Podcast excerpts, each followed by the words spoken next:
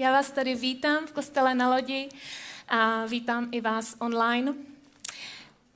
Máme dneska téma, který tenhle měsíc je mimo sérii. Měli jsme tenhle měsíc uh, krátkou minisérii offline, úžasnou, kterou měl Dan. A měli jsme dva skvělý hosty, kdo jste to minuli, třeba minulou neděli Michal Apator, byl výborný. A, a zbyla nám tenhle měsíc neděle jedna, která je mimo teda témata a s Danem už tak měsíc zpátky, možná i víc než měsíc, jsme si říkali, co s tou nedělí, pojďme to nějak využít, vzít téma, který teda nemáme v sérii, ale chceme ho teďka komunikovat a mě napadly dvě témata, jedno je worship, samozřejmě miluju worship, worship tým byl dneska úžasný, moc děkuju, bylo to skvělý. A druhý téma, který jsem si říkala, že mám delší dobu na srdci, je Duch svatý. Nejenom ovoce ducha, ale Duch svatý jako osoba. A, takže to bude mít dneska tuhle neděli. A, to, proč tady stojím, to je delší příběh. Nebudu se do toho teďka pouštět, ale jsem tu, tak mi držte palce. A my křesťané často s jistotou prohlašujeme, že máme poznání Boha a Otce. Známe Otce, um, Boha, jeho věčnou lásku, kterou k nám má, a je pro nás skutečná. A známe Ježíše Krista, je pro nás vykupitel, zachránce, spasitel. Víme, že zemřel na kříži za naše hříchy a za naší vinu. Pro některé lidi je však duch svatý, třetí z Boží trojice, jen nějakou silou, energií, boží mocí, která nějakým způsobem má vliv na životy lidí. Někdy ji můžeme trošku nevhodně mít uleženou jako takovou rezervu, jako to náhradní kolo, který vyndáme v případě, když je to opravdu potřeba. Tak si vzpomenem, to je super, to mám, to použiju. Ale Bible a křesťanská teologie se shodují na tom, že Duch Svatý je osoba, která má emoce, má intelekt, má vůli, cítí náklonost, soucit, empatii, antipatii. Jedna ze zajímavých vlastností Ducha Svatého je taky pronikavost. Duch Svatý dokáže proniknout do mysli, může vstoupit do lidského srdce a vytvořit si místo, aniž by vyhnal cokoliv lidského. Integrita lidské osobnosti zůstává nedotčená. Pouze morální zlo je nuceno se stáhnout. I když křesťané nepopírají existenci Ducha Svatého, často nejsou schopni, někteří křesťané popsat svůj vztah k němu nebo zkušenost s ním, a Duch Svatý je pro ně tedy spíš jenom biblický pojem, o kterém ví. Ale ono nejde budovat vztah s nějakou osobou, jakoukoliv osobou, aniž by jsme s ním, s tou osobou trávili čas, aby jsme, jsme zašli třeba na kafe nebo měli hlubší rozhovor, zavolali si občas. a ten vztah, náš vztah s Duchem Svatým nebude jiný. A když máme období, kdy nevidíme Ducha Svatého nebo Boha jednat, Není to tak, že by si Bůh dal pauzu nebo odstup od nás. Často jsme to my, kdo si přestáváme všímat jeho jednání v našem životě. A tehdy Duch Svatý posiluje naši víru a připomíná nám těch okamžicích, že Bůh nepřestává konat, že Bůh je stále na trůnu. Není možné teda porozumět působení Ducha Svatého aniž bychom ho nejprve poznali jako osobu. Stejně jako Bůh Otec a Syn je osoba Ducha Svatého živá a věčná. Je to teda, jak jsem říkala, osoba Boží Trojice a tady si na, na úvod jsem si pozvala, nebo přizvala na pomoc Dana, ono totiž mít první kázání a začít rovnou vysvětlováním Boží Trojice bylo jako na mě trošku moc. Tak se pojďme podívat na video, a na Donův krátký vstup. Ahoj, zdravím vás z druhého patra našeho domu v Praze, zatímco ve skutečnosti právě teď jsem v Českých Budějovicích. Chci navázat na to, o čem se dneska ráno bavíme. Duch svatý je třetí osoba Boží trojice. Bůh jsou tři a přesto jeden. Jedna bytost, ale tři osoby. V Bibli vidíme, že to je způsob, jakým se Bůh zjevuje. Duch svatý není pouhou mocí nebo vlivem Boha, ale skutečnou osobou. Ježíš podle Matouše říká, proto jděte, získávejte učedníky ze všech národů, křtěte je ve jménu Otce i Syna i Ducha Svatého. Nazdory mnoha příkladů v evangelích je ale lidská mysl příliš omezená na to, aby intelektuálně pochopila Boha v jeho svaté trojici. Nikdo ho nikdy nebude schopen intelektuálně uchopit. Jediné, co můžeme udělat, je milovat našeho velkého Boha, věčného, všemohoucího, všudy přítomného. Jako jeho dětem je nám jednoduše připomenuto, abychom poslouchali Boha, sloužili mu, chválili ho a oslavovali. Otázkou je, zda jsem schopen říci, že také miluji Ducha Svatého za to, co ve mně dělá a co skrze mě dělá v životech druhých lidí. Je Duch Svatý síla nebo přítel? Je Duch Svatý moc nebo osoba? To jsou otázky, které musíme zvážit, protože odpovědi do značné míry určují chápání toho, kdo je Duch Svatý. Na úvod se tedy pojďme podívat na krátké ilustrativní video od Bible Project, které jsme s Kiki připravili v češtině. Když někdo slyší frázi Duch svatý a neví, co to znamená, jak by si to vysvětlil? No, začneš na první stránce v Bibli. Vznikající svět je tady popsaný jako temnota a chaos a nad tím vším se vznáší boží duch, připravený vnes do všeho život a řád. Dobře, ale co je to boží duch? Boží duch je slovní spojení, které autoři Bible používají, když mluví o boží přítomnosti. Je to hebrejské slovo ruach. Ruach? Dobře, tak co to teda je? Ruach může popisovat různé věci, ale co mají všechny společné je energie. Energie, to znamená co? Existuje neviditelná energie, která posouvá oblaka nebo rozhýbe větve stromu. Jasně, vítr. Jo, a v hebrejštině je to ruach. OK. A teď se zhluboka nadechni. Cítila si to uvnitř? Takže vzduch? No spíš tu energii, vitalitu, kterou cítíš někde uvnitř, když dýcháš, to je také ruach. A stejným způsobem Bible popisuje osobní boží přítomnost. Stejně jako vítr a dech jsou neviditelné elementy, tak i boží duch je neviditelný. Vítr má sílu a stejně tak boží duch má sílu. A stejně jako nás dýchání udržuje naživu, tak i boží duch udržuje vše při životě. Mm, ruach.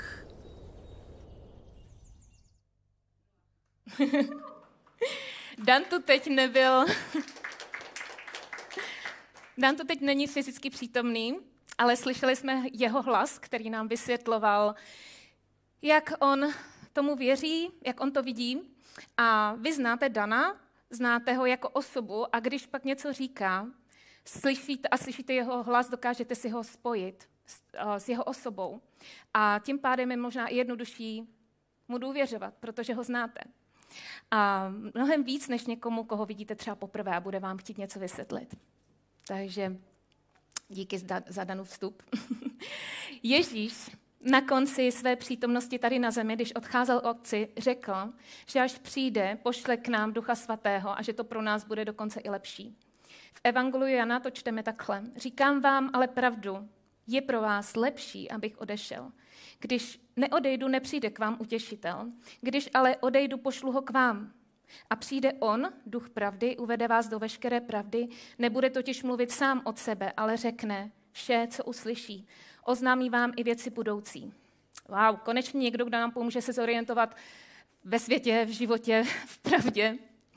A ještě dříve v Janově evangeliu ve 14. kapitole je napsáno, že utěšitel Duch Svatý, kterého Otec pošle ve jmém jménu, ten vás naučí všemu a připomene vám všechno, co jsem vám řekl. Duch Svatý je tedy osoba, přišel na zem a může k nám mluvit. Ale jak? Četli jsme, že nám připomene všechno, co Ježíš řekl. Proto je pro nás křesťany tak strašně důležitý číst Bibli.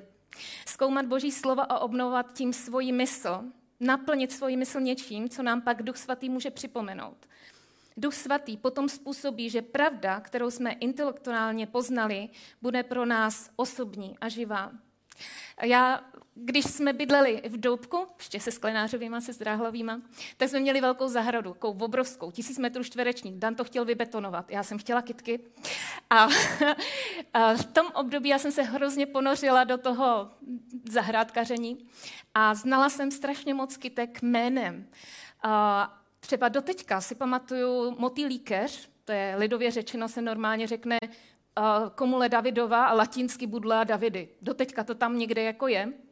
když nevím, jestli mi to úplně hodí, ale je to tam.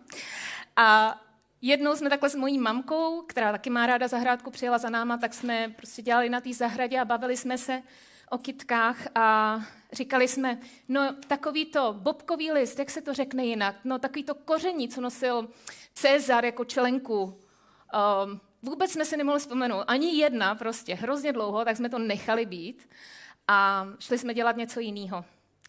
Po půl hodině, obě dvě, naraz, ve stejný moment jsme zvedli hlavu od práce a řekli jsme Vavřín. ono to tam bylo, očividně jako matka, tak dcera, prostě fungujeme stejně, ty naše mozky, vypadá to tak. A, a pokud um, čteme Bibli, neznamená to, že ji budeme schopní třeba ocitovat slovo od slova, a ani to není cíl, když je to fajn, doporučuji se to učit se některé ty verše na spaměť, já to doporučuji. Um, ale když bude potřeba, Duch Svatý bude mít kam šáhnout pro nějakou pravdu, která v naší situaci může být prostě wow, tohle jsem potřebovala slyšet, tohle se mi hodí zrovna v tuhle situaci. To je přesně to slovo, určitě se to zažili. Ale jak může připomenout něco, co jsme nikdy nečetli nebo neslyšeli? Když jsme se stali křesťany, získali jsme novou identitu a v Římanům Pavel říká, sám duch dosvědčuje našemu duchu, že jsme boží děti. Předtím Ježíš, um,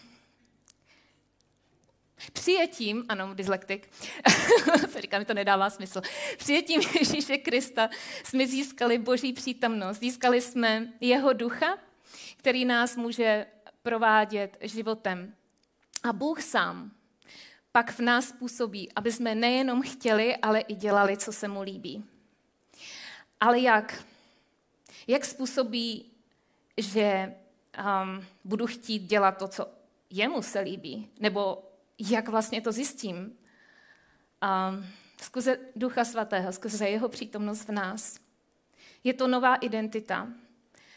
Jsme boží děti. A Pavel ve, v Efeským um, popisuje nebo zhrnuje pro nové věřící, tehdy bylo hrozně moc nových věřících v Kristu, um, Efeským napsal dopis, ve kterém zhrnuje um, co je to být božím dítětem a jaká je jejich identita. Um, dbejte tedy pečlivě na to, jak žijete. Nežijte jako nemoudří, ale jako moudří. Vykupujte čas, protože dny jsou zlé. Proto nebuďte nerozumní, ale rozumějte, co je pánova vůle. A neopijete se vínem v něm, že prostopášnost, ale naplňujte se duchem. Představte si Pavla jako milujícího rodiče, který se těmhle novým božím dětem snaží vysvětlit, jaké boží parametry jsou pro jejich život důležité, což může znít trochu rozporuplně s vnímáním nové svobody v Kristu, kterou právě získali. Proč zase nějaké zákazy? A my s Danem jsme rodičema čtyř dětí a ještě nedávno Anika, ta nejmladší, um, byla fa- tak malinká, že jsme museli mít různě po bytě nějaký zarážky, nějaký zabezpečovadla, třeba mm, takový ten zámek na skřínce, kde byly saponáty v koupelně, nebo na, na šuplíku s nožema, takovou tu zarážku, kterou ani Dan neuměl otevřít. a, ne, on se to naučil, ale prostě štvalo ho to. A, a měli jsme takový ty um, plutek nad schodama a tak. A my jako milující rodiče chceme, aby, jsme věděli, aby děti věděli, že máme rádi, ať se stane cokoliv. Ale zároveň jako milující rodiče chceme nastavit nějaký, nějaký hranice, které je budou chránit. Aby se nedostala prostě někam, kde, jí, kde si může ublížit. Nebo tak. Ale děti se často zaměří právě na to, co je jim zakázaný, co nemůžou a vůbec si neuvědomují, že celý barák je jim k dispozici pořád. Dokonce i moje věci, na které došáhne, jsou jim k dispozici. Stalo se několikrát, můžu vybírat z těch fotek s tortinkou, máme asi prostě tři sady z různých období. Tvářenka, všechno, všechno prostě k dispozici. A i občas my máme takovou tu schopnost, že zaměřit se na to, co nesmíme a zapomenout, že náš život pořád je dost otevřený tomu žít ho svobodně. A ani těch parametrů, které Pavel v dopisu Efeským dává, není za stolik. Nechává nám docela dost otevřený prostor v našich životech, kde máme absolutní svobodu žít jako nová stvoření v Kristu. Většina toho, co běžně děláme, se ani moc nestřetává s, těma, s, těmato, s těmito parametry. Když se podíváme postupně na ten Pavlov dopis, uvidíme tu tři kontrasty. A Pavlovu doporučení, co dělat a čemu se vyhnout. První kontrast, který je v tom verši vidět, je nežijte moudře a buďte moudří. Když vidíme slovo moudrost, tak automaticky se nám vybaví něco, co se nám děje tady v hlavě mezi dvěma ušima. Ano, a i to je moudrost, ale v Bibli moudrost není jenom toto v tom smyslu, že je někdo chytrý. Třeba v Exodus je zmínka, že hospodin promluvil k Mojžíšovi, hleď, povolal jsem jmenovitě Besalea, syna Úrího, syna Chúrova z poklení Judova a naplnil jsem ho božím duchem. Moudrostí, rozumností, poznáním pro každou práci. V tomto případě se nejedná o moudrost vědění, ale o tvoření něčeho pod vedením Božího ducha. Moudrost je tedy i dovednost, kterou rozvíjíme, aby jsme využili plný potenciál k vytvoření něčeho úžasného. Bohu zjevně dělá velkou radost být osobně přítomen v životech lidí a inspirovat je, aby něco tvořili. Když pak Pavel říká, dávejte si pozor, jak žijete, abyste žili moudře, víme, že moudrost může být vnímána jinak. Jak Pavel teda definuje moudrost? Píše tady, využívejte dobře svěřený čas. Nebo to je v jiném překladu, ještě jinde napsáno, co tam máme my. Vykupujte čas. To je to stejný. Prostě žijte moudře. Vykupujte čas, využívejte dobře svěřený čas. Jde mu o běžný život. My i jako křesťané můžeme mít, být opravdu hloupí a promarnit svůj život. Nenakládat dobře se svým životem. A moudrost a přídomnost jeho ducha je tu propojena.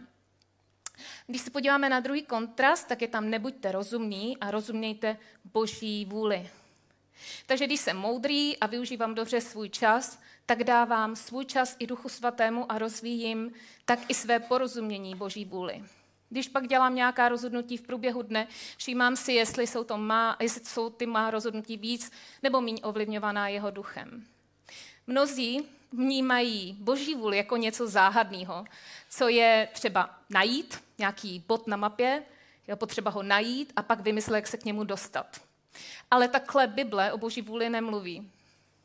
Když se vrátím k naší dceři, k Anice, a ona je doma, já jsem s ní doma, máme volný dopoledne, ona má k dispozici celý ten dům, může si hrát, tak já nedělám to, že bych jí řekla, tak teďka si začni hrát s panenkou.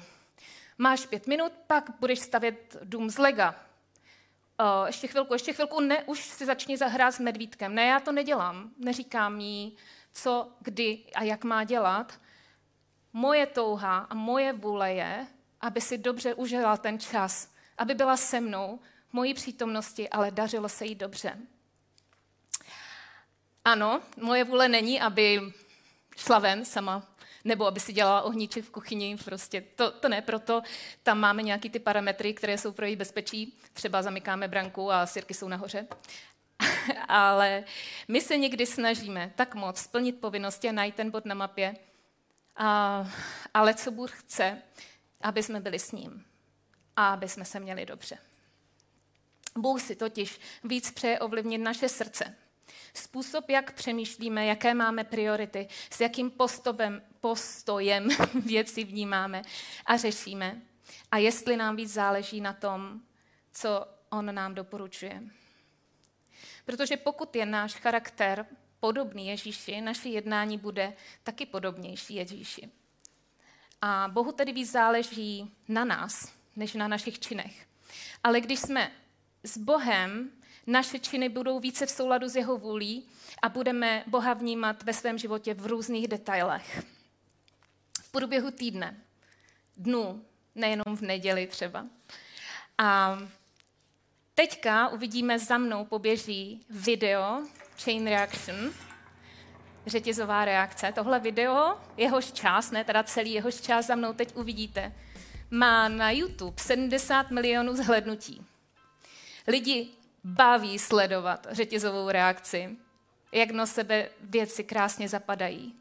Někdy jsme tak moc frustrovaní tím, kde jsme a je tak moc zaměření na to, kam chceme dojít, že nám unikají krásný boží detaily přítomnosti v našem životě a naší přítomnosti v božím jednání.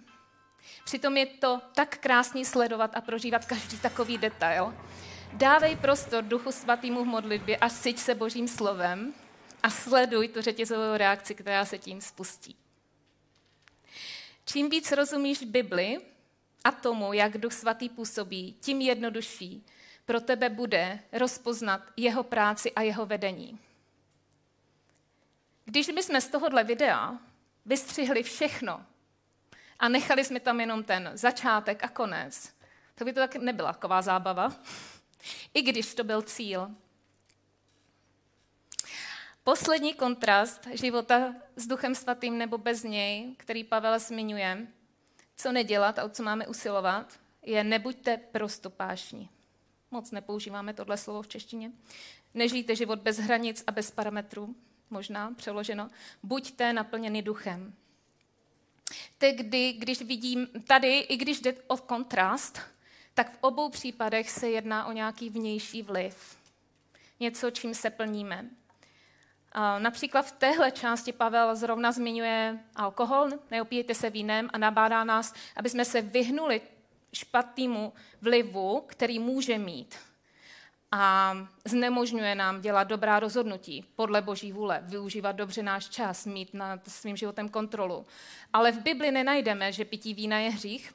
Téměř naopak, Ježíš proměnil vodu ve víno. Pavel tady mluví o alkoholu jako o věci, u které které si máš užívat moudře. Protože pro některé lidi může být sklenka vína s přáteli krásným okamžikem přátelství a oslavy. Koukám na sklenářovi a Hockovi. Ale pro jiné, ale pro jiné to může mít destruktivní dopad na jejich život. Jako třeba pro mýho otce. Když si vygooglíme, jaký dopad má alkohol na lidský mozek, zjistíme, že alkohol omezuje činnost prefrontální kůry, která ovlivňuje předvídání následků našich činů. Příliš moc alkoholu nám tedy brání moudře domýšlet následky našeho jednání.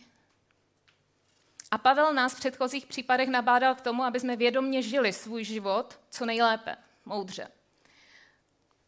Naopak nejsnadnější způsob, jak nemít svůj život pod kontrolou, je opice.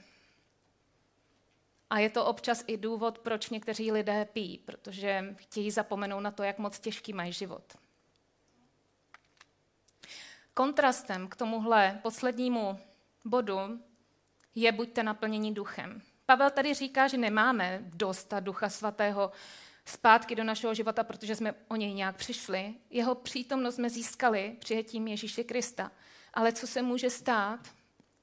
Že svým jednáním zarmoutíme Božího ducha v Efeským se píše, a nezarmucujte ducha svatého božího, jím jste byli zapečeni tění ke dní vykoupení. Nebo jinde se píše, neuhašujte oheň božího ducha. K čemu nás tedy Pavel pozbuzuje, je být vnímavý. Znova a znova zažívat boží přítomnost a jeho vliv na náš život. A plnit svůj život jeho duchem. Zkoumat, jestli jsou v mém životě oblasti, které by potřebovaly Boží přítomnost a jeho vliv. K tomuto poslednímu kontrastu nemám příklad s Anikou, ale s Danem. Nebojte se. Nebude odbočka. Když jsem v přítomnosti svého muže, jsem tou nejlepší verzí sama sebe. Vdát se byl opravdu dobrý nápad, věřte mi. Kdybyste mě znali předtím, věděli byste. Když jsem si toho všimla, že Dan má na mě dobrý vliv, v momentech, kdy nebyl přítomný. Když na pár dnů odjel a já jsem zjistila, jak moc mi pomáhá, jak moc jsem ráda, když je mi blízko, co všechno pro mě dělá. Když je se mnou, radí mi, pomáhá mi být zodpovědnější v různých oblastech více věci promýšlet, nejednat tak moc impulzivně. Veverkoidně v mém případě. Zajímavá otázka je, jsem to já, anebo je to on, kdo dělá ta rozhodnutí v mém životě? Možná je to špatně položená otázka, protože on má na můj život velký vliv. Ale jsem to já, že já jsem ho nechala, aby měl takový vliv na můj život. A jsem to já, kdo musí dělat takový rozhodnutí. A pro ty, co zatím nemají partnera, můžete si tady do toho příkladu dosadit jakoukoliv osobu, která na vás měla, anebo ještě pořád má dobrý vliv. Duch svatý je v Bibli popisován i jako pomocník. Někdo, kdo kráčí vedle nás, je s náma, partner, pomocník. Podobně jako kady pro golfisty nebo šerpa, šerpa pro horolezce. To jsou lidi, kteří nejdou jakoby za tím cílem, aby došli za cílem, ale jsou lidi, kteří jdou a pomáhají tomu, kdo jde za nějakým cílem. Duch svatý nám radí, vede nás, provází nás na té cestě jako šerpa. A to je, myslím, to, co Pavel říká. Být naplněný duchem znamená mít zcela novou osobu přítomnou ve svém životě.